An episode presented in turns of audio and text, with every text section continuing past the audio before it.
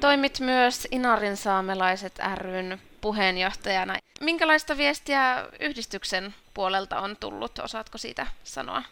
No tuota, mehän on kovasti toivottu tätä. Jäsenistön keskuudessa on käyty keväällä tästä keskustelua ja on toivottu totuus- ja sovintokomissiota. Ja sillä lailla on varmaan pettyneitä ihmisiä, että ei tuota, ei tuota sitten tämä nyt jatkukaan tämä työ.